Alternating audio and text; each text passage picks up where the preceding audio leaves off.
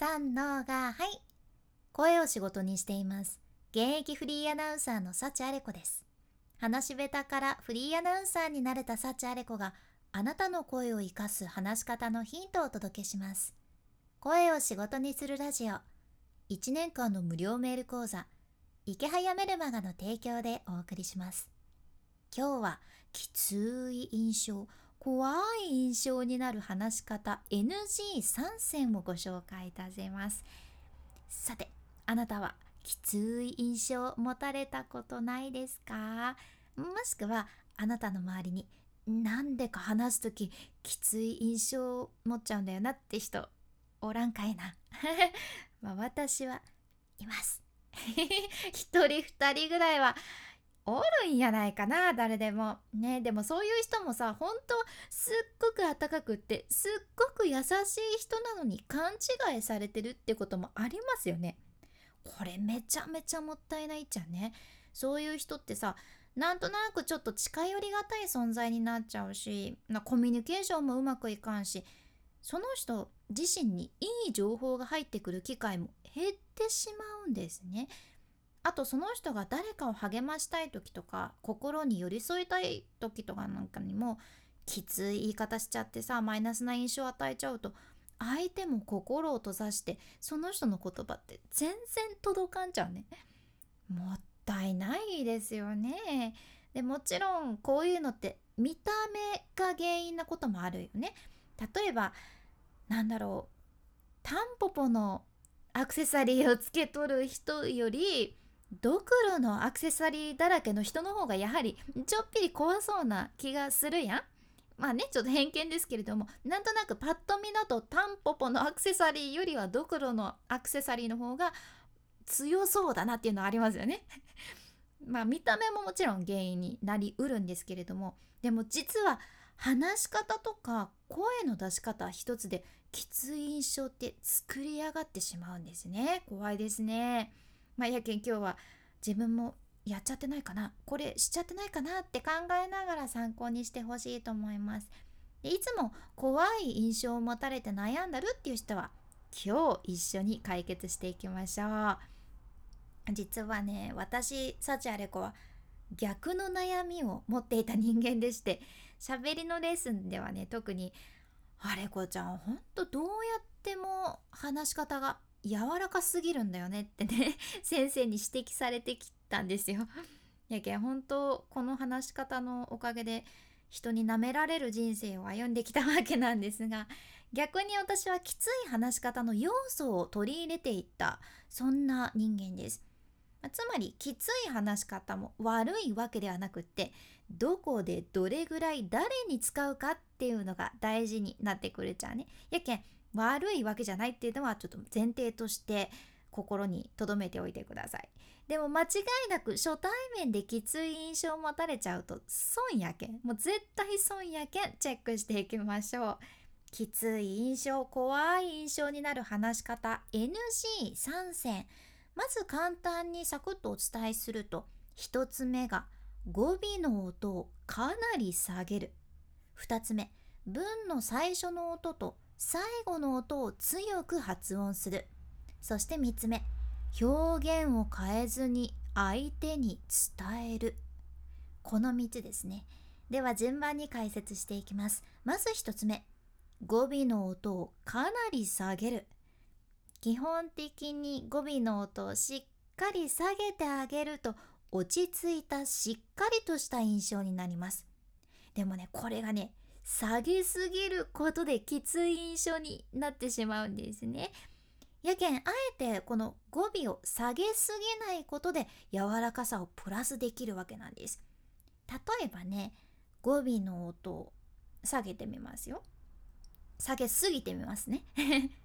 幸あれ子です。幸あれ子です。ちょっと最初すごい下げすぎましたけれどもこ今極端にやってます。幸あれ子です。これぐらい下げるとちょっときつい印象。じゃあ語尾の音を下げすぎないバージョン。幸あれ子です。幸あれ子です。超絶微妙な違いなんやけど、どうかな？伝わっとるかいな？これだけで印象がね少し和らぐのを感じてもらったんじゃないかなって思いますでここで気をつけたいのは語尾の音を上げすぎないっていうことなんですね語尾の音を上げすぎると「サチアレコです」「サチアレコです」アイドルの自己紹介になってしまいますまあ、逆に怖い上司がこれしてくれたらねちょっと愛しい感じは ありますけどねまあでも Perfume の自己紹介にならないように注意してみてください。いいんですよ。全然 Perfume の自己紹介になってもいいんですけれども、まあ適切な場で適切な喋り方を心がけてみてください。次に2つ目。2つ目は文の最初の音と最後の音を強く発音する。最初の音と最後の音を強く発音するってことで何でもそうなんやけど最初と最後の印象ってしつごく大切じゃねこの最初の音と最後の音が強すぎると聞き手にきつい印象を与えてしまうんです例えばね最初の音と最後の音を強めに発音して言ってみると「だから私はこうしたんです」「だから私はこうしたんです」強めですね。じゃあ逆に最初の音と最後の音をちょっと柔らかく発音してみると「だから私はこうしたんです」どうかいな。これねちょっと言い方もあるんやけど文言は一緒やけど印象がちょっと柔らかくなったの気づかれましたか？音の強さも大事じゃね。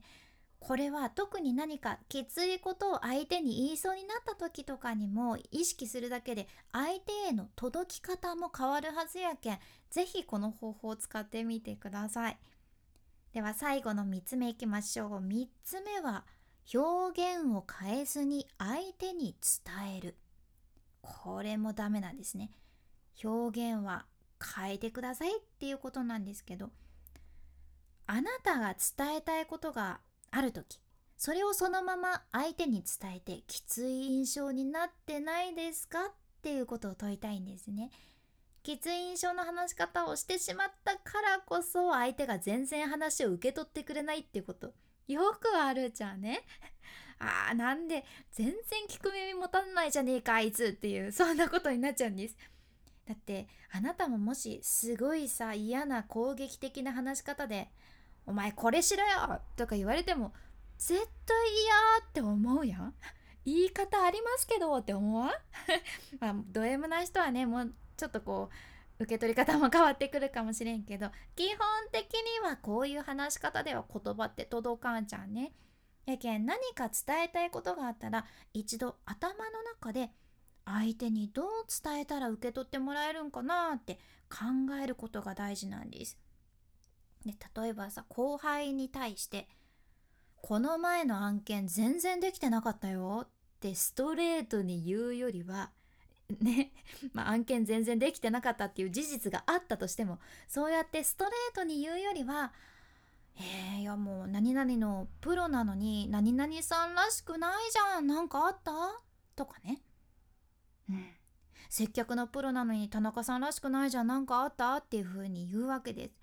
これはその私自身もね上の人に言われたことがあるっちゃね実際に。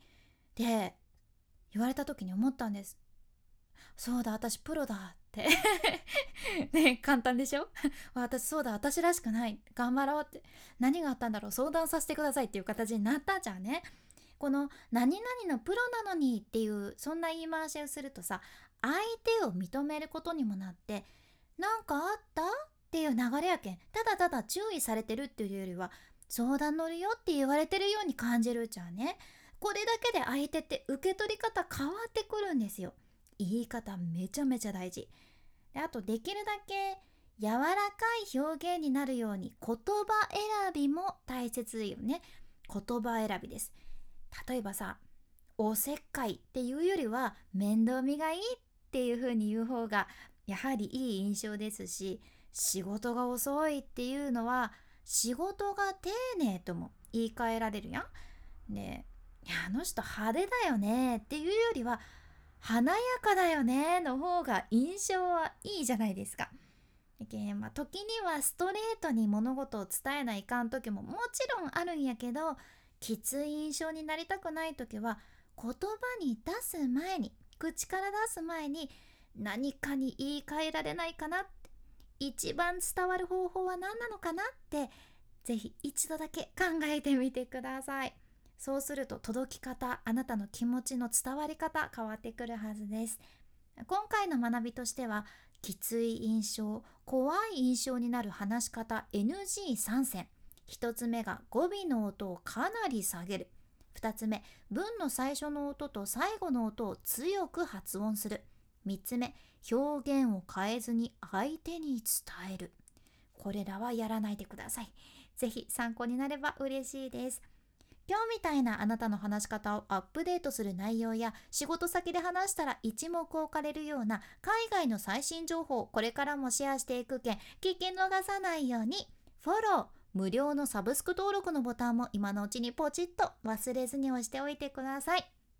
で今回の内容と合わせて聞きたい回を画面スクロールして出てくる概要欄エピソードメモに入れています。